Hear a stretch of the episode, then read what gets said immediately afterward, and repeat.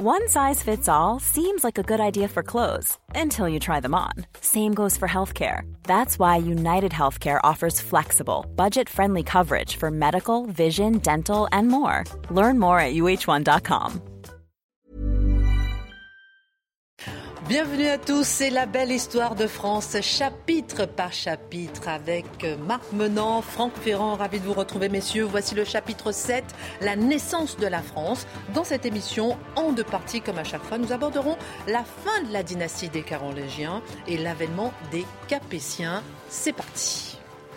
Alors, messieurs, bonjour, bonsoir, comme vous préférez. Nous parlions, euh, Franck, la dernière fois, de Charlemagne, Et oui. de son fils Louis le Pieux. Et après un long conflit pour sa succession, un traité va être organisé en août 843, le partage de l'empire de Charlemagne entre ses trois petits-fils. Ça s'appelle le traité de Verdun. Est-ce qu'on peut dire, Franck, que c'est une sorte de retour en arrière, que c'est un retour à Clovis euh, Ah, pas à Clovis, mais c'est un retour en, en arrière par rapport Vous venez de à- me dire oui à Clovis juste avant le générique, mais bon, c'est pas grave. Vous avez le droit, vous avez le droit de changer d'avis. Non, c'est- c'est pas un retour à Clovis, c'est plutôt un retour en arrière par rapport au grand empire de Charlemagne, évidemment. Euh, Charlemagne, vous savez, avait réussi à créer cette espèce de gigantesque entité politique et très puissante. Et cet empire qui voulait en quelque sorte restaurer l'empire romain d'Occident va euh, ne pas lui survivre énormément. Alors quand même, il faut savoir que Charlemagne avait plusieurs fils et il avait bien l'intention lui-même de partager son empire entre ses fils. Sauf que les circonstances ont fait que tous ses fils sont morts avant lui. Tous sauf un, Louis, celui que vous avez appelé Louis Louis, le le Pieux. Et alors lui, euh, c'est vrai que Louis le Pieux va pouvoir continuer à maintenir l'unité de l'Empire pendant encore 24 ans, pendant euh, même plus que ça, 26 ans, euh, puisqu'il meurt en 840. Charlemagne était mort en 814, vous voyez. Et c'est à la mort de Louis le Pieux que les choses se, se, se corsent, oui. Parce que là, on a plusieurs princes qui vont effectivement se battre. Vous avez Pépin d'Aquitaine, vous avez Louis le Germanique, vous avez Charles le Chauve qui lui est en Francie occidentale et Lothaire, bien entendu.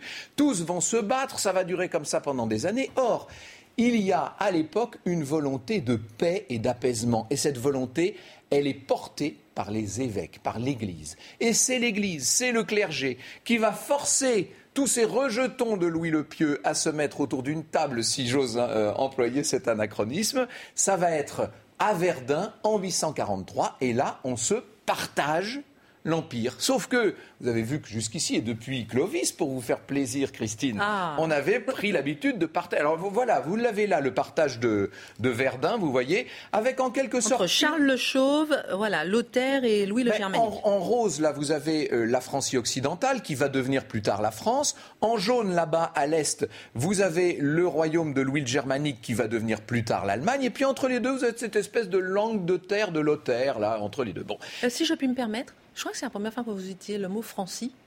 Ah non, la Francie occidentale, Non. je vous en avais parlé au moment des invasions normandes en vous disant que le comte de Paris, Eudes, avait été sacré roi de Francie occidentale. Ben, c'est le même pays, on va y venir dans un instant, puisque je vous parlais des années 885 et que là, vous voyez, on est en 843, c'est normal, nous y revenons d'une bien. certaine façon. Euh, ce qui est important, c'est que ce partage, ce partage qui d'habitude euh, redonne naissance de nouveau à une union, puis un partage, puis une union. C'était comme une respiration depuis les Mérovingiens. Là, d'un seul coup, c'est un partage qui ne bougera plus pour les siècles et pour les siècles. C'est-à-dire que désormais, il y aura bien, grosso modo, une entité euh, fran- française, si l'on ose employer le terme, à l'ouest, et une entité allemande, en tout cas germanique, à l'est. Voilà l'importance de ce traité euh, de Verdun. Et celui qui, euh, à l'ouest, va incarner la nouvelle France, si je puis dire, il s'appelle Charles. Charles le Chauve. Charles Le Chauve. Voilà. Alors, nous allons nous arrêter. bien tranché à vous permettez si je puis Vous permettez Oui. Donc, Charles Ah, le pardon, Chauve, oui. nous allons nous arrêter donc sur Vous êtes pressé aujourd'hui, je ne sais pas, pas mais. du tout. Pas Hein du tout. Si, si, si, si, si, je vous vois. Nous allons nous arrêter donc sur lui, Charles le Chauve. Qui était-il? Est-ce qu'on peut le considérer, Marc Menon, comme le premier roi de France? Je vais me fâcher avec Franck, mais de temps en temps, même les amis, il faut les mettre à distance.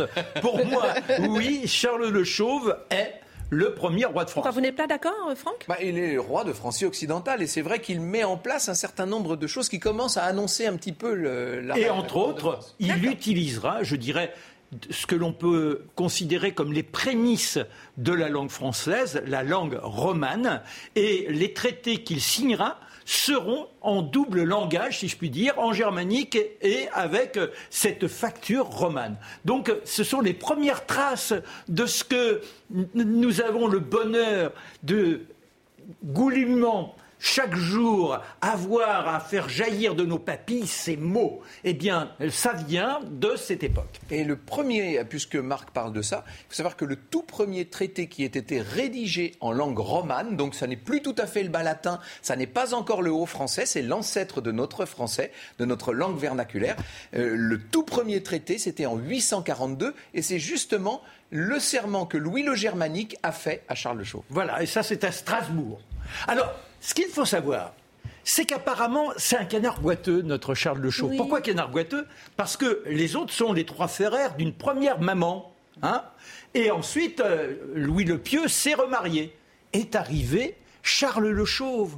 Mais il aime tellement sa seconde épouse qu'il est là à couver le gamin sur les injonctions de celle qui est maintenant en son cœur. Et elle lui dit, il faut qu'il ait le bénéfice de la parenté qui donc euh, euh, de, vous, mon, cher, euh, mon cher sire, et par conséquent, il casse ce qui avait été prévu comme partage, et tout ça, ça détermine les luttes qui vont embraser la France pendant des années. C'est-à-dire que les uns et les autres, ils ne cessent de se faire des promesses. Et en plus, notre Charles Le Chauve, qui bénéficie d'une très bonne éducation, ah, on lui choisit les meilleurs précepteurs, forcément, puisqu'il est, le dernier, le petit bambin là, et maman qui fait attention à lui. À 7 ans, on lui alloue une partie de comté. Vous voyez, à 7 ans. Donc, euh, ça montre la puissance et la déférence qu'on lui témoigne. C'est un enfant qui fait très attention à ses serviteurs.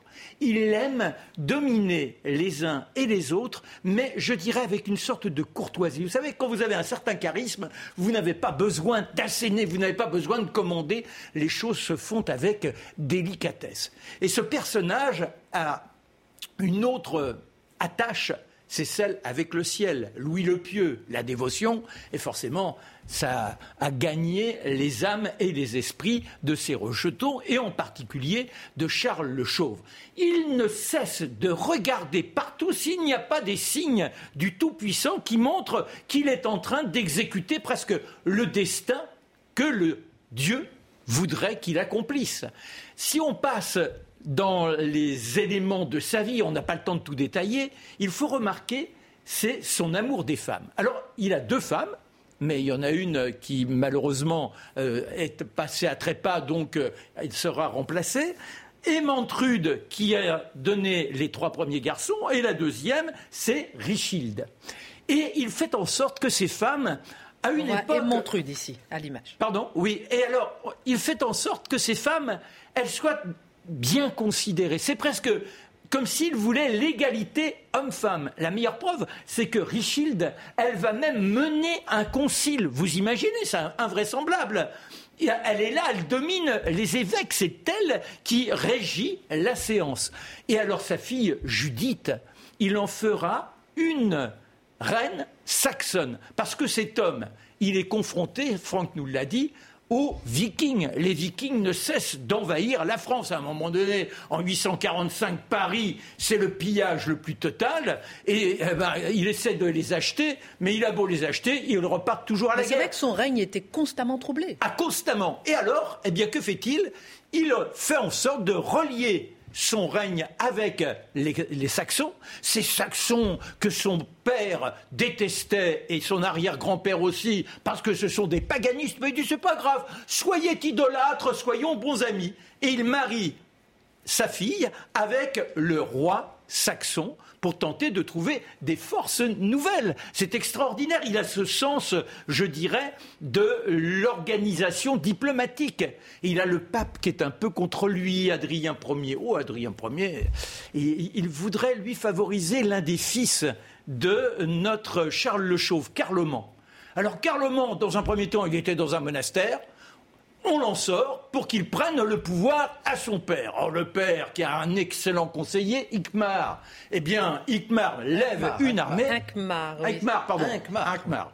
Je ne parle pas très bien le, non, vieux non. François. On a compris en tout cas. et donc, très pieux d'ailleurs, très pieux. Et il le fait arrêter. Il y a un procès. Il est condamné à mort. Mais Charles Le Chauve, quand on a au quotidien le contact avec euh, les- les- les- le, le céleste, on doit faire preuve de mansuétude. Alors, ben non, il ne sera pas exécuté, les graciés. On va juste lui crever les yeux. Vous voyez?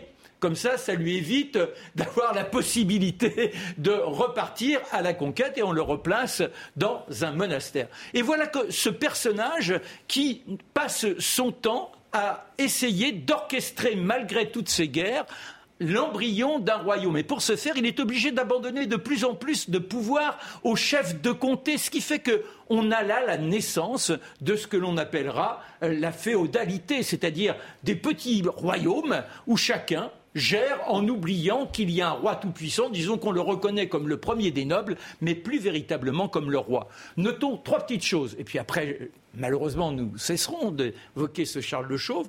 La première, c'est que il est fou des savants, il est fou de tous les artistes, il leur demande de, de fabriquer un trône splendide avec des sculptures, et également une merveilleuse Bible. Et cette Bible, il l'offre à la ville de Metz lorsqu'il devient le roi de.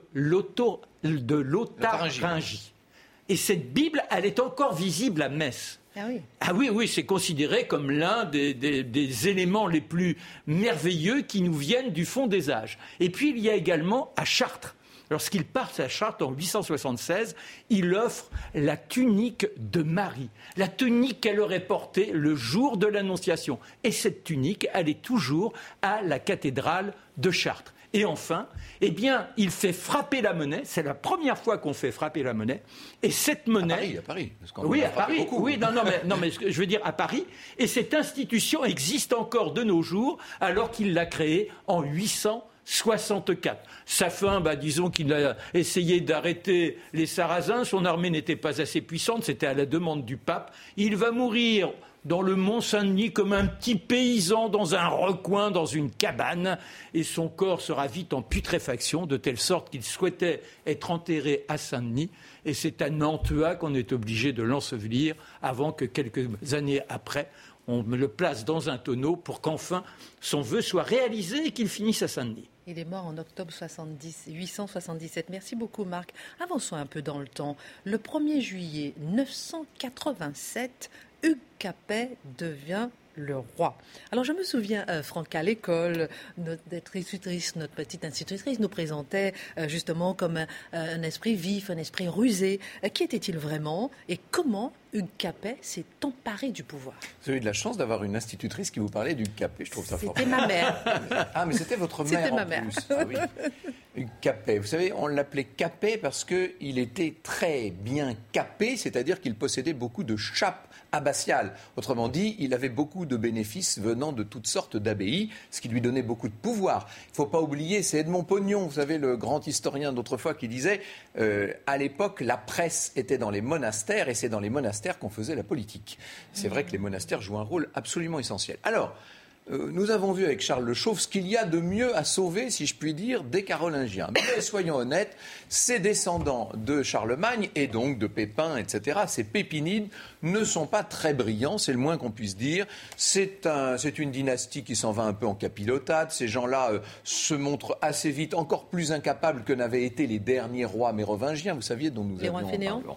les fameux rois fainéants de, de la, de la petite histoire. Et ces, euh, ces Carolingiens, ils n'arrivent pas à, faire face au pouvoir de plus en plus grand, de plus en plus puissant des grands seigneurs. Il ne faut pas oublier qu'on est dans un système, la féodalité est en train de s'installer. Rappelez-vous, nous avons parlé à propos de Charlemagne de cette espèce de hiérarchie avec ces échanges de serments, les suzerains, les vassaux, etc. Il y a quelques suzerains qui sont en train de devenir extrêmement puissants.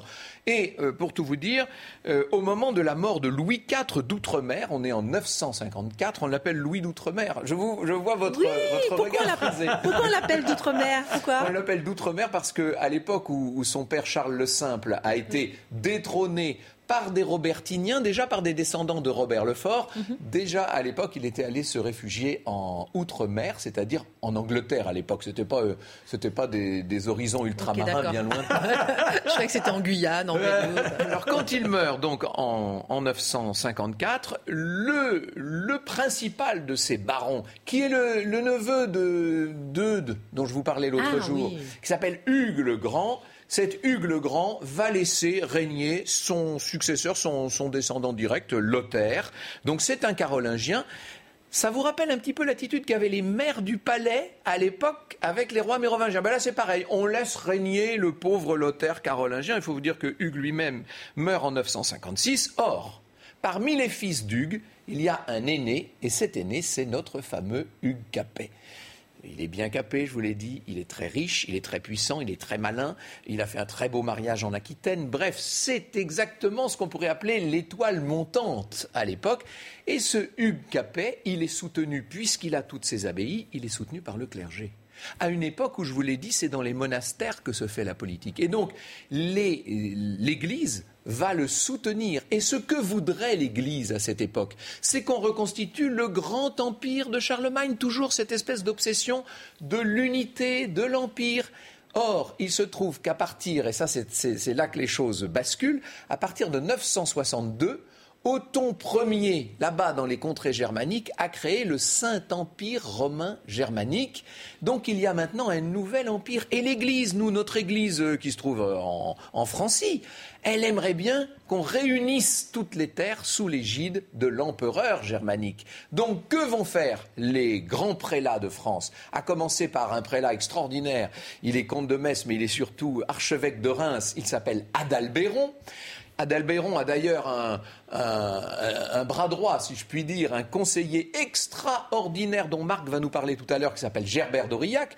Et que veulent Adalbéron et Gerbert? Ils veulent favoriser les Germains, ils veulent favoriser la reconstitution d'un empire à partir du Saint-Empire germanique. Et donc leur but, c'est de casser du carolingien, si je puis dire.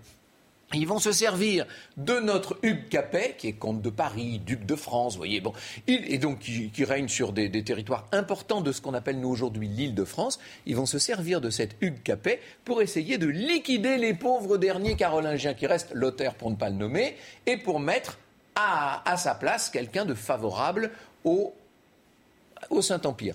Et la personne favorable, c'est le petit frère de Lothaire, qui s'appelle Charles, qui euh, a des grandes visées sur la Lorraine, et Adalbéron veut aider Charles. Ce qu'il y a d'extraordinaire dans cette affaire, c'est qu'on aurait pu imaginer qu'Hugues Capet allait partir aux côtés de Charles en guerre contre Lothaire pour récupérer lui-même la couronne en France, en Francie.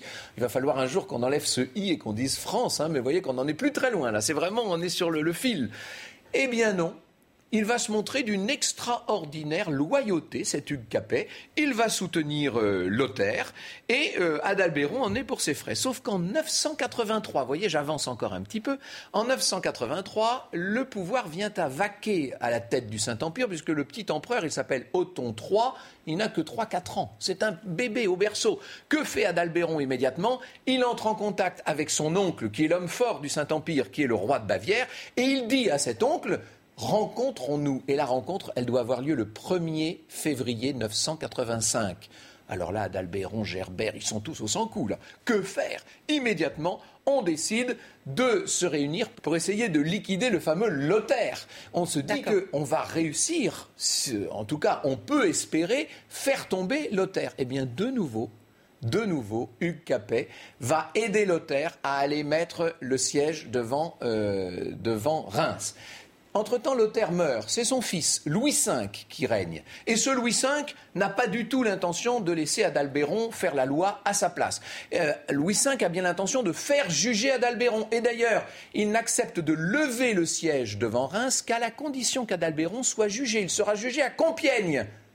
Ça commence à sentir le roussi. Euh, n'oubliez pas que Capet est toujours dans le camp du carolingien, pour l'instant, comme si de rien n'était. Sauf que comme par hasard, alors qu'il est en route pour Compiègne pour aller juger Adalbéron, oh, manque de chance, il va y avoir un accident de chasse, personne n'a jamais réussi à élucider ce qui s'est passé, Louis V meurt. J'ai envie de dire, Louis V est tué. Vous savez, c'était Philippe Erlanger qui disait c'est quand même étrange que l'énigme fondatrice de l'histoire de France n'ait jamais été résolue. Et c'est vrai qu'aucun historien ne veut se pencher là-dessus.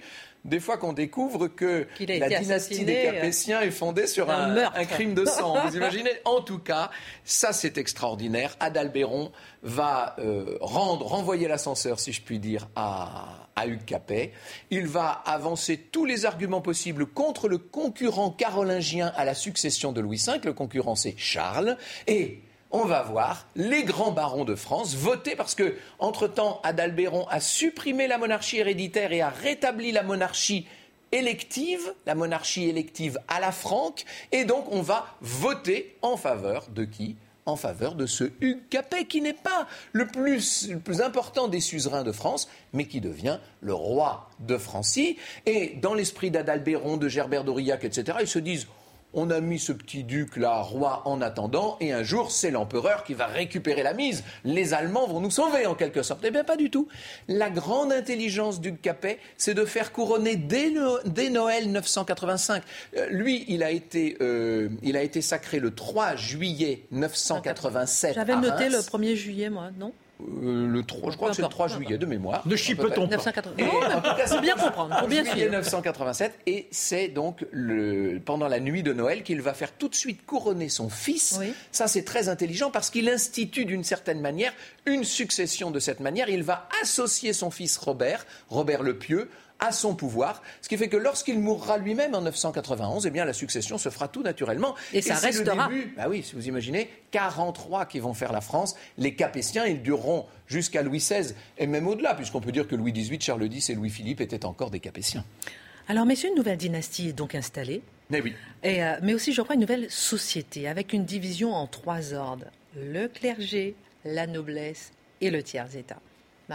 Oui, alors, ce qui, moi je crois qu'il faut surtout insister, c'est sur cette idée quand même d'un monde féodal. C'est-à-dire qu'il y a effectivement un roi, mais il, est là plutôt pour rendre la justice. Mais il a énormément de mal à lever même quand il est le premier des seigneurs. Voilà, voilà, le premier des seigneurs. Mais même quand il a besoin d'une armée pour lutter contre X ou Y, eh bien, on lève l'ost, comme on dit, puisque dans les serments de vassalité, on promet que l'on fournira au roi, s'il le souhaite, un contingent afin d'entrer en lutte. Bah, ça tire un peu les pieds on n'a pas toujours ce que l'on veut, tant et si bien qu'on a des armées qui parfois se montent, qui sont autant de mercenaires que de brigands que l'on recrute comme on veut, et puis on part à la guerre, mais avec des troupes qui forcément pensent plutôt au pillage qu'au résultat mmh. de la bataille. Et c'est vrai que cette, euh, cette, société est une société très stratifiée, très hiérarchisée, et qu'elle est surtout une société séparée. Ça, il faut vraiment bien le comprendre, sinon tout ce qu'on va raconter dans toutes les émissions qui viennent va être difficile à comprendre. C'est ce qu'on appelle une société d'ordre, pas ordre au sens il y a de l'ordre euh, contre le désordre, mhm. ordre au pluriel, une société de trois ordres. Euh, c'est Georges Dumézil, vous savez, qui avait repéré que dans toute la tradition indo-européenne, il y avait toujours des gens qui prient, des gens qui se battent et des gens qui travail, les laboratores, les bellatores et les oratores. Eh bien, euh, on peut dire d'une certaine manière que la société qui s'instaure aux alentours de l'an 1000, c'est une société d'ordre avec un ordre d'orant de ceux qui prient, ce qu'on appelle le clergé, un ordre de ceux qui se battent, qui vont verser l'impôt du sang, c'est évidemment la noblesse, et puis l'immense ordre, euh, très très très majoritaire en nombre, mais très minoritaire en voix, l'ordre de ceux qui travaillent, qui labourent la terre, ce qu'on appellera donc le troisième État, le tiers État. Et ces trois ordres, ils vont durer jusqu'à la Révolution française. Très intéressant. Alors là, on est autour de l'an 1000. On parlera dans un instant de l'an 1000, de cette grande peur. C'est une question que je vais vous poser, parce qu'autour de l'an 1000, il y a une grande peur qui se réveille, le retour du Christ. D'où vient cette peur? Est-ce qu'ils avaient raison justement d'avoir peur? On en parle dans un instant de cette peur autour du, de l'an 1000. A tout de suite avec la belle histoire de France. Retour dans la belle histoire de France avec ce chapitre sur la naissance de la France. Marc Menant, Franck Ferrand, nos deux passionnés d'histoire. Et on parlait tout à l'heure, on a parlé du Capet, on a parlé de Charles Le Chauve. On va parler maintenant de l'an 1000, euh, décrit dans des manuels d'histoire comme une période de grande peur de la population, attendant le retour du Christ et la fin du monde. Messieurs, d'où vient réellement cette peur? Ah, mais c'est une peur au sens propre millénariste, c'est-à-dire qu'on pensait que le millième anniversaire du Christ serait marqué par, vous savez, euh, le jugement dernier, le retour, euh, le retour de Jésus, la Ce qu'on appelle la parousie. La parousie. Et ça faisait évidemment peur. Soyons très honnêtes. Vous imaginez bien qu'à l'époque, l'immense majorité de la population n'a pas le calendrier sous les yeux, ne sait pas si on est tellement en l'an 999 ou en l'an 1020. D'ailleurs, à l'époque, on compte surtout en année de règne ou en année depuis telle ou telle catastrophe. Le, euh, rares sont les, lettrés qui connaissent le calendrier. Comment ça s'explique alors? Mais parce que néanmoins, il y a eu des rumeurs. C'est toujours le problème de la rumeur. C'est-à-dire que ça part de 3 ou 4 ou 5 ou 20 monastères, et puis petit à petit, ça se répand. Et il faut dire qu'il y a eu une une concordance terrible de très mauvais événements. Il y a eu des, des, comment dit-on, des intempéries, des épidémies, intempéries terribles qui font que les moissons ont été atroces, qu'on a euh, très peu de grains. Il faut vous dire qu'à l'époque, pour un grain planté, on en récolte trois. Vous voyez, donc les rendements sont très très faibles. Et si jamais vous avez un très mauvais été très pluvieux, eh ben, euh, tout, est, tout est fichu et, on ne peut plus nourrir les gens. Donc, euh, épidémie, famine, etc. On s'est dit, ça y est, c'est les sept plaies d'Égypte, c'est le début de la fin. Et certains euh, ont, annoncé la fin du monde d'une certaine manière. Et cette peur de l'an 1000, elle a existé incontestablement. On a sans doute eu tendance à l'exagérer et à l'augmenter. J'ai fait une émission à la radio il y a quelque temps pour montrer ça. On se rend compte qu'en vérité, elle n'a pas été aussi répandue que ce qu'on a bien voulu dire au XIXe siècle. On peut quand même imaginer que certains curés profitent de la situation, voyant ces désastres se multiplier en disant mais vous voyez, vous n'êtes pas assez dans la piété, vous ne respectez pas assez les commandements du Seigneur, eh bien vous êtes punis. Voilà, voilà la réalité. Vous pensez eh, Les, bah curés, étaient comme ça Mais bien sûr. Ah oui, oui, bien Très catastrophique. Ah ben bien L'an 2000, c'était pareil. Hein. non, mais c'est vrai. L'an 2000, c'était pareil. Mais même pour la crise sanitaire, on a vu aussi, euh, à chaque fois qu'il y a des grands moments, phénomène. le même phénomène. C'est comment on inocule la terreur chez les individus. Et à partir de là, il n'y a plus la moindre raison, si je puis dire. Mais l'an 1000, ce sera aussi dans la foulée ce qu'on appellera la paix de Dieu. Et on aura l'occasion d'en parler dans la ah. prochaine émission. Cette paix de Dieu essentielle où on va voir enfin, après tant de siècles, les armes se calmer un peu et l'an 1000, ce sera aussi une espèce d'efflorescence de l'esprit et de la culture. Il faut le dire, il n'y a, pas que, il n'y a pas que les catastrophes. Alors maintenant, Marc, vous allez nous parler et nous en dire plus sur l'un des personnages les plus importants euh, de l'an 1000, on peut dire ça. Il s'agit d'un prêtre, aussi d'un savant, Gerbert d'Aurillac. Oh oui, mais au départ, petit bonhomme, c'est un pâtre, un fils de paysan. Il n'y a aucun avenir. Très tôt, il est placé, dès l'âge de 3-4 ans, on lui demande de garder les moutons. Alors il a son petit bâton, il part seul dans la campagne. Vous imaginez la densité de population.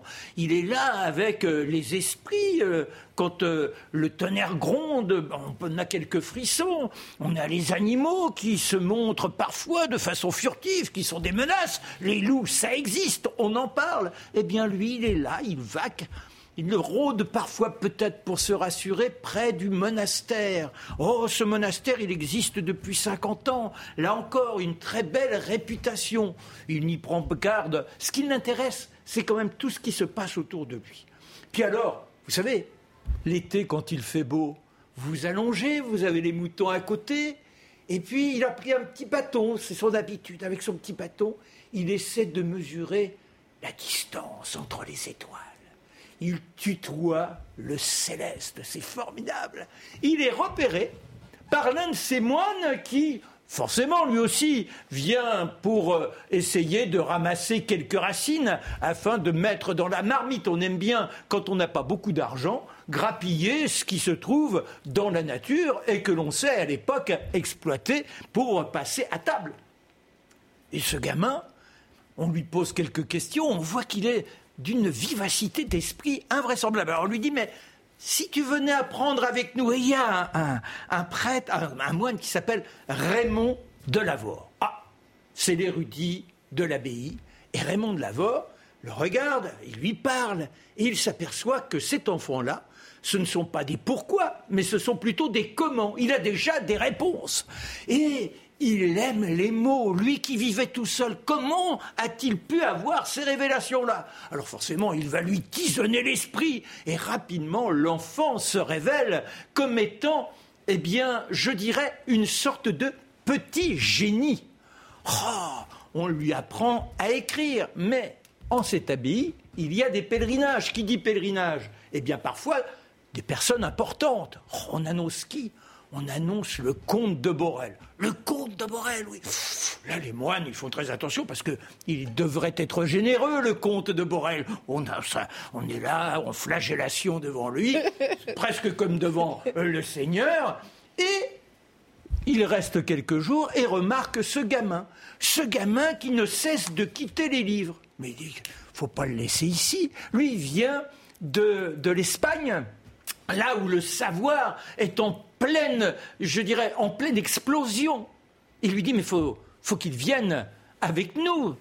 Et les moines, en particulier Raymond, il dit Ah non, non, non, c'est mon petit bonhomme, moi je veux me garder à mes côtés. Non, non, non, non, qu'il vienne, on le fera copiste, il a beaucoup de choses à apprendre. Et quand il se retrouve dans ce monde qui est en plein bouleversement, c'est-à-dire qu'à l'époque, il y a tout un savoir qui est là, qui effectivement est en train de transformer la façon de penser. C'est le passage, en fait. C'est le passage de l'ancien savoir de l'Antiquité qui, par les Arabes, nous arrive en Espagne. Voilà, et qui nous vient des Indes.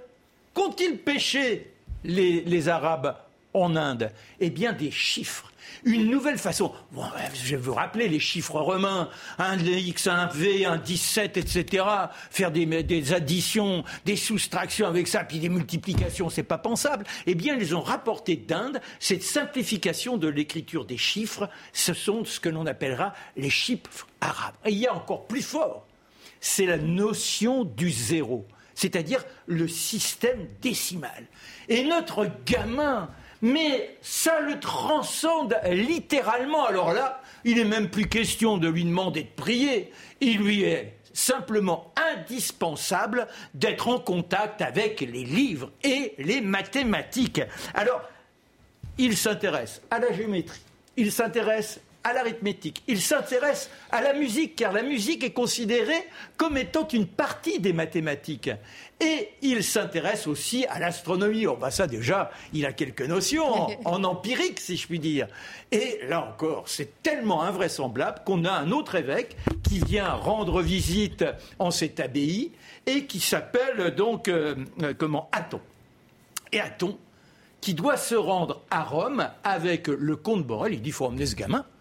Parce que là-bas, il y a la bibliothèque du pape, le pape, il va être fasciné. C'est pas possible. C'est invraisemblable d'avoir quelqu'un qui soit tellement capable de tels prodiges. Et quand il se retrouve devant le pape, le pape lui dit La bibliothèque du Vatican, elle est à toi, mon bonhomme. Il le prend tête à tête, des cours, non pas de rhétorique, mais de véritables joutes de dialectique entre eux. Il lui apprend l'orgue. Et cet enfant inventera le balancier, va inventer une modification de l'astrobal. Donc le balancier, ce sont les prémices de l'horloge, vous imaginez Il euh, a, des traités de mathématiques.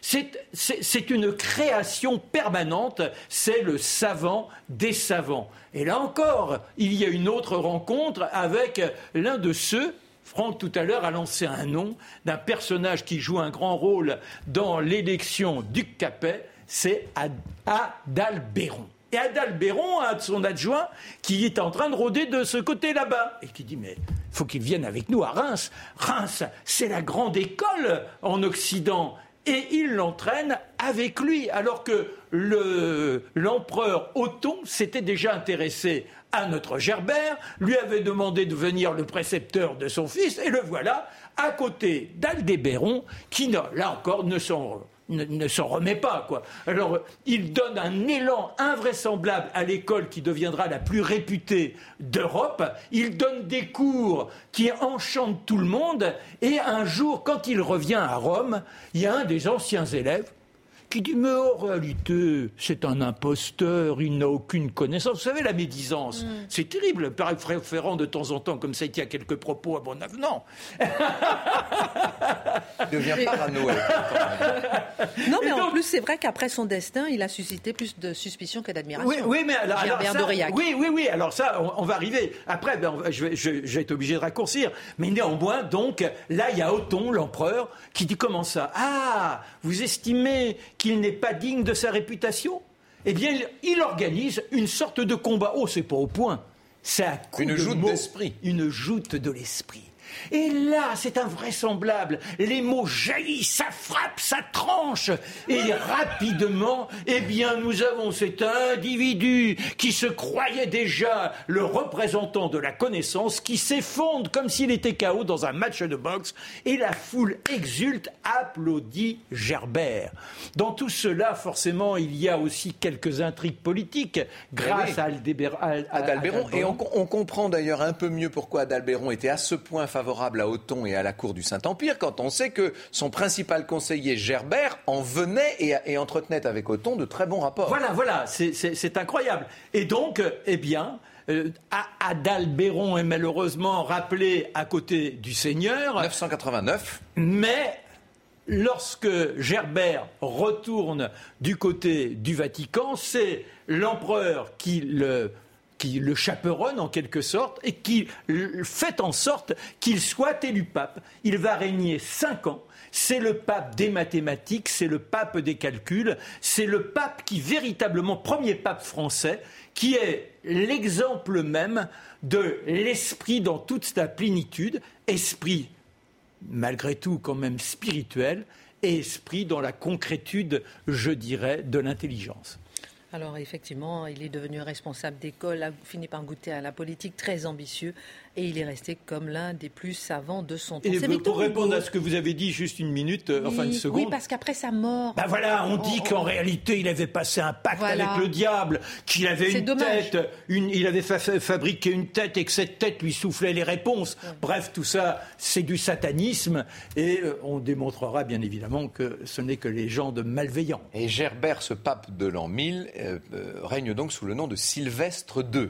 Et pourquoi Sylvestre II Parce que Sylvestre I avait, avec Constantin, créé l'Empire romain, c'est-à-dire la coalition entre l'Église et le politique, et il veut à nouveau qu'il y ait cette amplitude et ces deux conjugaisons. vous êtes inarrêtable. On a encore plein de sujets à voir, les, les châteaux forts, les capétiens, etc. C'est Victor Hugo hein, qui euh, a décrit Gerbert dans la légende des Mais siècles. oui. Oui. Gerbert, l'âme livrée aux sombres aventures. Et dans L'homme qui rit, lisez L'homme qui rit.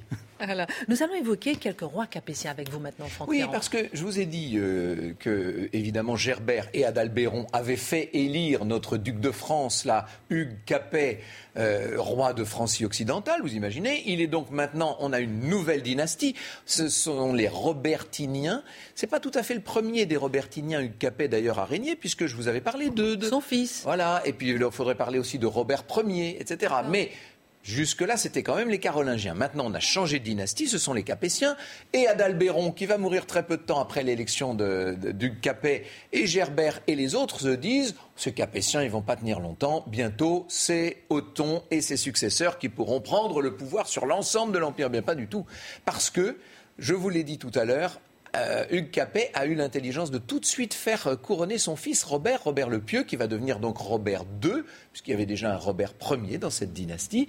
Euh, Robert II va régner longtemps. Il a lui-même plusieurs fils et il a un fils qui est tout à fait en, forme, tout à fait en état de régner et de lui succéder, qu'il a fait lui aussi sacrer à Reims en temps utile. C'est-à-dire que l'intelligence de tous ces rois capétiens, c'est de faire sacrer leur propre fils de leur vivant pour être sûr qu'il n'y aura pas de problème. Alors on fait une fausse élection, Enfin, on fait une élection.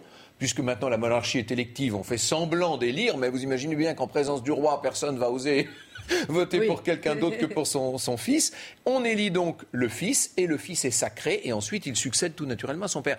Et ça va durer comme ça. Robert II, Henri Ier, Philippe Ier, Louis VI, Louis VII, tous ces premiers capétiens vont finalement euh, euh, régner dans une sorte de plénitude avec Stabilité, de très longs règnes. hein, oui. de- Grande stabilité, ce sont des règnes qui durent 25, 30, 35 ans, 40 ans. Henri Ier, c'est celui qui est sur le trône au moment euh, de la conquête de l'Angleterre par Guillaume le Conquérant. Donc euh, c'est un très gros défi pour la France. Mais il est là, il tient bon, il tient ferme, si je puis dire. Alors il y en a comme, euh, comme Philippe Ier, c'était déjà le cas d'ailleurs de Robert, qui vont avoir des petits problèmes avec la papauté parce qu'ils euh, ne se marient pas comme le pape l'aurait voulu et le pape va aller jusqu'à les excommunier. On va aller jusqu'à frapper d'interdit le royaume de France. Peu importe, on a l'impression que les capétiens, j'allais dire avec leur cap magique, ont quelque chose d'indestructible. Ils sont là, ils tiennent bon. Louis VI, c'est celui qui va donner naissance à la, à la monarchie française telle qu'on la connaît, avec euh, les fleurs de lys, avec euh, Saint-Denis devenu nécropole, etc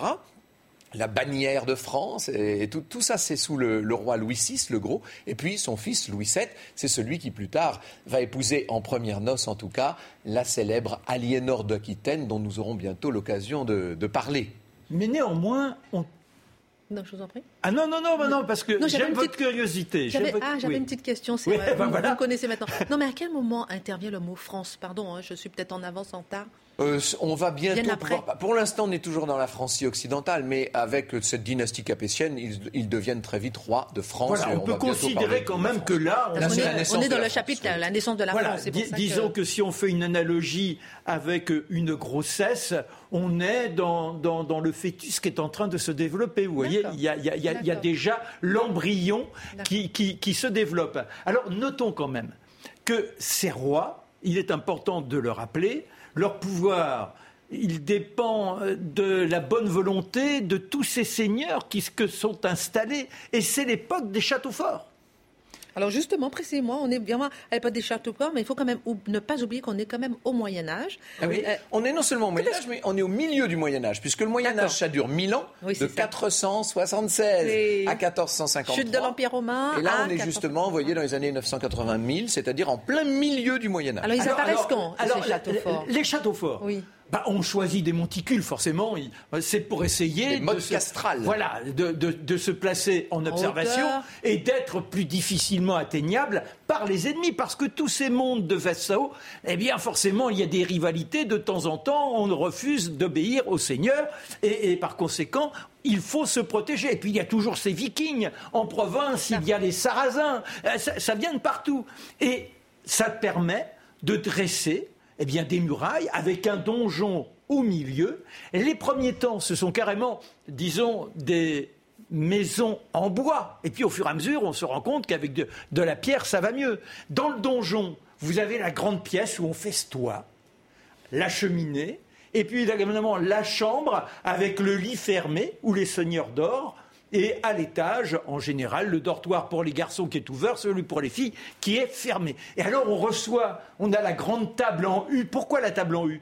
Eh bien c'est parce qu'à un moment donné, il y a les troubadours, il y a les jongleurs, les acrobates qui sont là, et on doit pouvoir s'esbobir devant cette partie, je dirais, festive qui est l'esprit qui s'enchante de la présence. Mais un dernier petit mot, parce que Franck va nous donner d'autres éléments d'information, c'est qu'en fonction de son rang, eh bien, ce qui vous sera servi à table n'est pas tout à fait pareil. C'est-à-dire qu'imaginez que vous soyez considéré comme un grand seigneur. Vous allez avoir le, le, gros plat de viande. En revanche, si vous êtes un peu moins, moins bien considéré, vous aurez plus de légumes. Les légumes, c'est très mal vu. En ah particulier, alors tout ce qui vient de la, les racines, les oignons, l'ail, c'est-à-dire tout ce qui fait la santé est dédaigné par les nobles. C'est pour les pauvres qui se débrouillent comme ils peuvent pour faire de la soupe. Vous avez le cul de la marmite qui est constamment sur le feu, qui a tout noir, et on a ces soupes qui bouillotent euh, au quotidien. Très rapidement, Franck, est-ce qu'on peut dire que c'est un changement d'époque, le début de la féodalité, tout ça, ce moment Oui, alors on a vu un petit peu naître la féodalité dans, vraiment l'embryon, c'était sous Charlemagne. Là, c'est en train de se développer, et c'est vrai que la multiplication des seigneurs grands et petits fait qu'il va y avoir énormément de guerres euh, euh, locales et régionales. Ce sont des toutes petites guerres hein, qui mettent aux prises quelques dizaines de soldats à chaque fois, mais peu importe, on se bat et à chaque fois, qui trinque dans cette histoire? La population civile. Et c'est la raison pour laquelle il y a cette, euh, ce donjon est souvent une première enceinte et on va bientôt souvent créer une deuxième enceinte dans laquelle on va euh, réfugier les populations civiles. Il y a dans ces châteaux forts trois grandes fonctions. Une fonction de protection, c'est fondamental. Une fonction également d'information, parce qu'il ne faut pas oublier qu'on mm. fait des feux sur le sommet des tours et qu'on parle et qu'on communique de château à château. Si vous regardez une géographie de l'implantation des châteaux forts en France, vous verrez que ça euh, suit comme par hasard les anciennes frontières des anciennes provinces. C'est-à-dire qu'ils ne sont pas construits n'importe où. On les installe là où ça, là où ça cogne. Et puis la troisième fonction très importante, fonction symbolique de prestige, il s'agit toujours d'asseoir son pouvoir. Cette dimension de prestige, on va la voir se répandre dans l'histoire jusqu'à une période très récente. Alors, messieurs, quelques secondes pour terminer euh, cette émission avec la fiche de révision. Euh, très jolie émission. À Verdun, fiche de révision. En 843, l'ancien empire de Charlemagne est partagé à jamais. Deuxième point, la dynastie carolingienne connaît son apopée sous Charles Chauve. Eh oui. En 987, l'archevêque de Reims et le clergé aident un grand seigneur, Hugues Capet, à s'emparer de la couronne. Et puis, dernier point, l'an 1000 a été marqué par des drames, mais aussi par la figure lumineuse de Gerbert de Riac.